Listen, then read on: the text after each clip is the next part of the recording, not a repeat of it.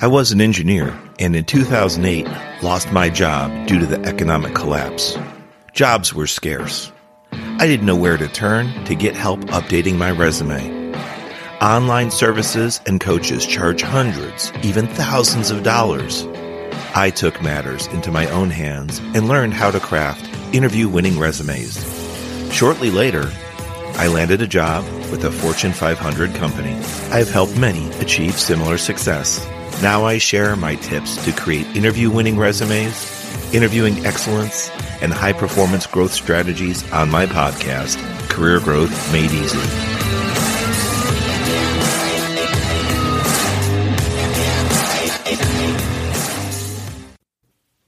Hey there, it's Craig Ancel, and you're listening to another episode of the Career Growth Made Easy podcast. I'm glad you can join us. For today's show, we're rolling into episode 128. When and how to approach your boss. Ta-da! Sounds a little mystical. I want to first welcome you to the show and thank you for your time. I know you have a lot of options when it comes to learning, getting educated, and finding something that can help you grow both personally and professionally, and I'm glad you've chosen this podcast. Let's get into our content.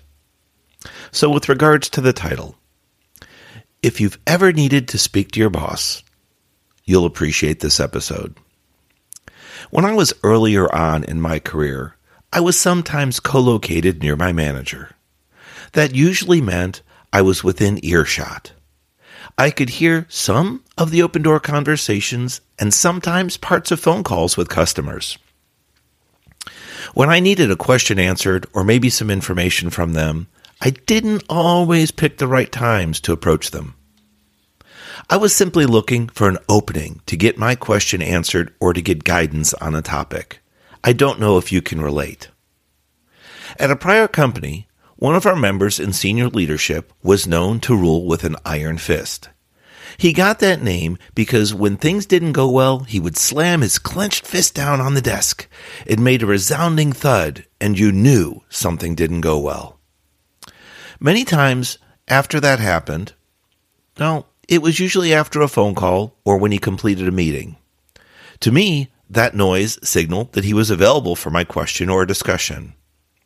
You see, I subliminally knew what he was going through. He finished his conversation, he finished his meeting, and the fist kind of signaled the closure. I didn't realize what was going on at the time. So looking back, I may not have always gone to see him at the right time. You see, just because someone is available doesn't mean they are approachable. That's our lesson for today, number one. Just because someone's available doesn't mean they're approachable. Sure, they're available, meaning that they're not on a call or in a virtual meeting, but what's their mindset like? That's the true question. Also, what events just happened? And where are their thoughts? Or better yet, where are their emotions at the moment that you're preparing to go speak to them? You see, over the years, I've learned a lot, and I continue to do so as I interact with career growth coaching students, business owners, and even those responsible for hiring decisions. In fact, as part of my current learning, I'm wrapping up a book called The Like Switch. It's by an ex FBI agent, Jack Schafer. The book has a subtitle, and it states A Guide to Influencing, Attracting, and Winning People Over. As I read it, it made me recall and perhaps question some of my early career decisions. Something as simple as when I would set up meetings with leadership or when I would approach management team members. As I said earlier, available does not equal approachable. Available does not mean ideal time to address someone, and available does not mean it's an advantageous time. Just because someone's available doesn't mean you should approach them. Now, I have a story, a cubicle story, an office story based around cubicle structures. In another company that I worked at, I had a manager that was a few cubicles down from me. Our cubicles, to paint the picture, were about five feet tall or so, so if you stood up, most of the time you could see a few heads bobbing around, knowing when people were available.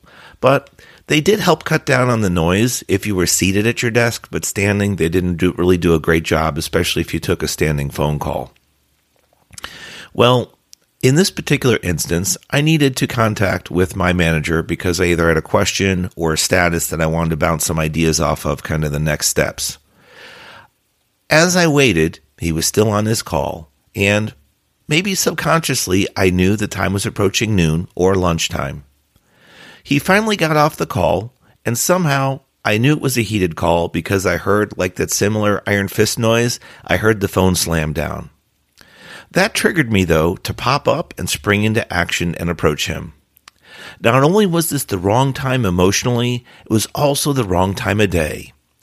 Besides the phone call tension, he was also getting up to go to a lunch meeting. I prided myself on being concise, so I would help with the time crunch, but even so, his response, being rushed, was not what I expected. He left in a huff, and he was gone for quite a bit of the afternoon. I think I was left more confused than feeling like I was given guidance, at least at that point in the afternoon. Part of today's discussion is to cause you to pause, to stop and think before you approach someone, whether it's in a personal or professional relationship. It might be in a formal business setting with offices and doors. It may be in a cubicle based environment, or it could be in an open work concept. It doesn't really matter. Each of us has our own unique set of personalities, and with that, emotions, behavioral aspects, and attributes. Also, environments play a role in some of our behavior. Physical environments could be recent events such as traffic, weather, delays due to accidents. These are all things that contribute to our emotions. Some of us handle these things better than others. Then there's meetings, deadlines, concerned about our own performance because ultimately we all report to someone. And then, if we're in management or leadership, we have subordinates. We have to be concerned about the people that work for us, the people that we lead and we're responsible for.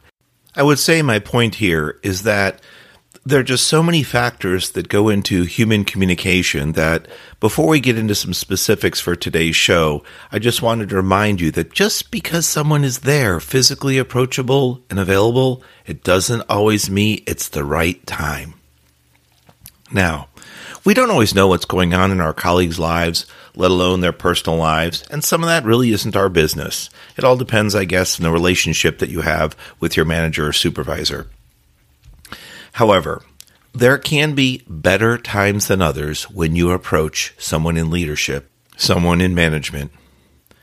So, thinking about this and going back, at least in my personal stories, which I find are ways to relay information to you, my listener, and maybe it'll help you if something you've been through, you might want to replay in your mind and look at ways to improve going forward. Or when you have that next conversation coming up, think twice. Maybe just put a little note card down with just a few bullets. Going to speak to someone important, someone in leadership, just a few checks, right? A few check marks to get off and make sure that you have that ready. So let's see. First is the physical environment. You can't necessarily control that, no, but if you're near your supervisor or manager, which is pretty common if you've done RTO, return to the office, then you can kind of judge what's going on in the environment around you. That same environment will likely be impacting or affecting your leadership that same way. Let's see what else. Well, have they recently had a phone call or come out of a meeting? What demeanor, what mood are they in? Was there a good temperament with that meeting? Are they talking positively about it? Or are they kind of rustling around at their desk and seeming a little agitated or irritated? If you know your supervisor or manager for quite some time, you'll be able to start picking up on subliminal clues if they're seemingly calm and settled at their desk or if they seem um, frazzled and upset. And, you know, not all of us have PhDs, right? We're not all doctors, we're not all teachers, but there are ways that we can learn from human behavior just by observing. In fact, there's a couple books out there that I've read before, and I think it's one of them's called The Noticer. Another one might be called The Watcher, if I remember correctly. No, those aren't creepy books and creepy authors. It's just books that are written about people that love watching and observing other people's behavior. Sometimes the authors try to guess and envision what's going on in someone else's mind and someone else's life just from their outward behaviors. It's kind of like talking about that uh, ex FBI negotiator and um, interrogator book that I mentioned earlier. They try to get into people's minds and their lives by observing and working off of external clues. Sometimes those clues are verbal clues. It can be what is said. It can be word choice.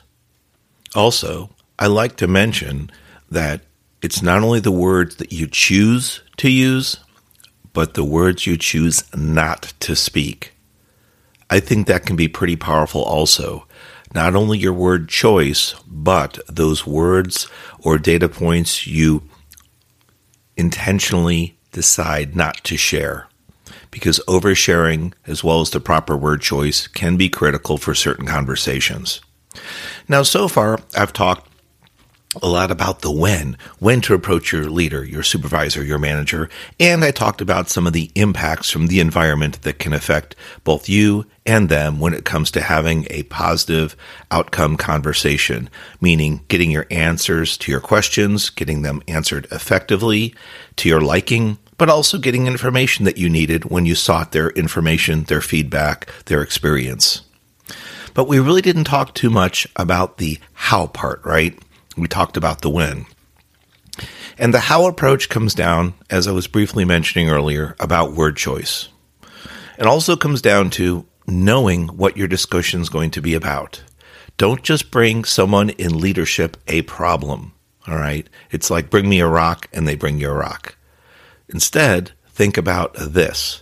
When you have a problem and you need supervision or leadership support, think of one, at least one, if not two or three potential solutions. It doesn't mean you have to implement those solutions or even know how to implement them. No, but rather it's a problem that you recognized or that's a problem that was given to you and that you need to solve. You're not certain. Your gut doesn't tell you this is the right way to go. Pick option number two, right? Instead, you want to bounce it off someone, perhaps a peer, or in this case, going to supervision or management. But in doing so, it's definitely going to lead to a better conversation when you approach them with, Hey, Mr. Manager, do you have a few moments? Sure. I have a problem with regards to Project X, and I'm considering a couple solutions. I'd like to run them by you to see what you think of them, if you think one of those is best, or if you have another opinion or idea. I think that would definitely settle the tone to a good uh, vantage point rather than going in and saying, hey there, I got this problem, and just leave it there. To me, that second part shows that you haven't thought through what potential options or solutions could be. And also, you kind of, in a way, emotionally drop a bomb on the other person. I've got this problem. It's different when you let them know a status, you make a statement about something, but when you say, I've got this problem and don't know what to do, now you've informed them you haven't thought through potential solutions or potential recovery steps. Now, each of us in our own roles is not always going to have that opportunity or the ability to think through solutions. If you're in an emergency type situation and you need help, you do want to inform others immediately, and some of those other people in leadership or management will make decisions with you and for you. That's their role, and I understand that. But if you're in office type environments and it's not a true 911 emergency where someone is injured or hurt, then you can kind of take a step back and decide how to go about solving the problem. Now, I don't want to beat a dead horse here, but again, it's not about just bringing a problem or an issue to a manager, but it's also about bringing potential solutions. Being prepared to at least have that discussion will help when they potentially challenge you to say, I don't know, Craig, what do you think we should do?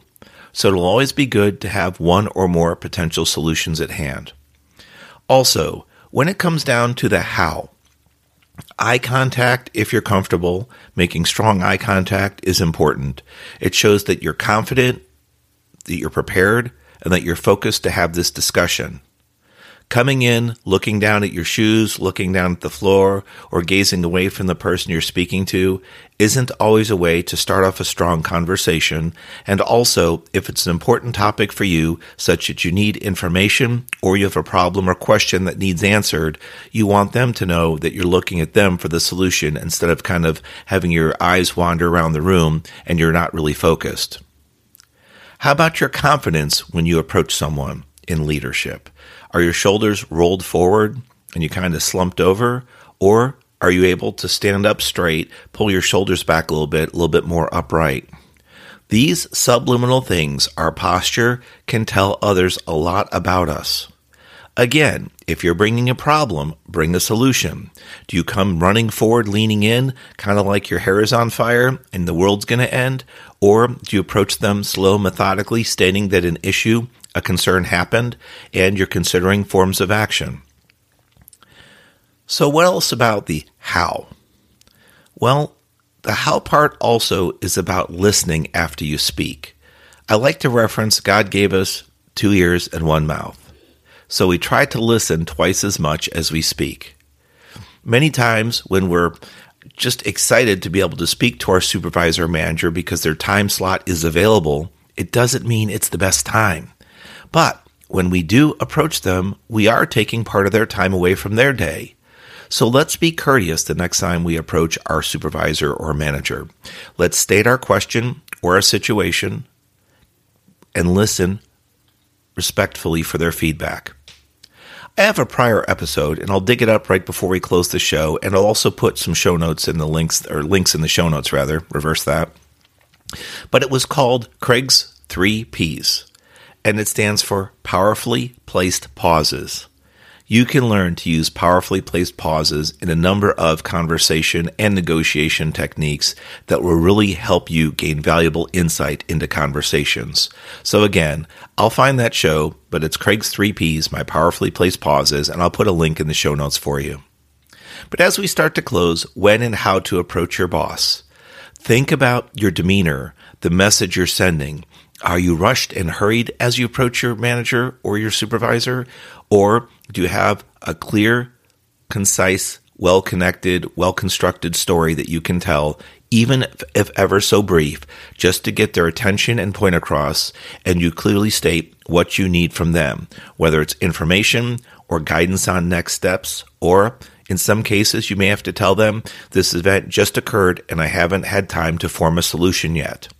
In talking that way, it's better than saying, I don't know, or I didn't have a plan. Those two last answers, while true, don't set you in the best limelight, in the best placement, right? The event just occurred. I'm still processing potential solutions. Learn to speak with whatever way you're comfortable. You may not use my word choice, but just think about the words you choose to use and think about those that you choose to not share that really, along with when knowing when to approach your boss, is also the how part as we close today's episode. I hope today's episode 128, When and How to Approach Your Boss, was helpful by sharing some of my life lessons and real world examples with you. We're always here on social media at Craig Ancel, C R A I G A N C E L, or you can visit my website, craigancel.com. We have one on one virtual coaching appointments, my resume masterclass, and cover letter masterclass, which are both available online and you take at your own pace. If you don't know where your resume is, you don't know how old it is, or you need to get ready for your next potential job interview, you want to make sure your resume is as up to date as possible. If your resume is generic, meaning you just keep firing off copy after copy, email after email to various um, hiring companies, you're not representing yourself in the best light. In fact, you're doing yourself a disservice. You need to know how to connect with those companies and the people that work there. Why is that important? I'll tell you why. You can either work from a pay rate offer or a pay range offer. Ooh. Sometimes when people go through interviews and there is the outcome at the end is success, you get a job offer. Sometimes it's a physical, discrete number. $15 an hour, $30,000 a year, what have you. Sometimes we forget to negotiate at the end. Now, Your negotiating power is weakened if you're using a generic resume. Companies have started thinking about your value and your worth from the first minute they heard of you, which is probably the job application and or your resume and cover letter. So, do yourself a strong service. Stand up for yourself and make sure you update your resume to today's standards, hiring standards and trends to give you a greater opportunity and chance to be hired.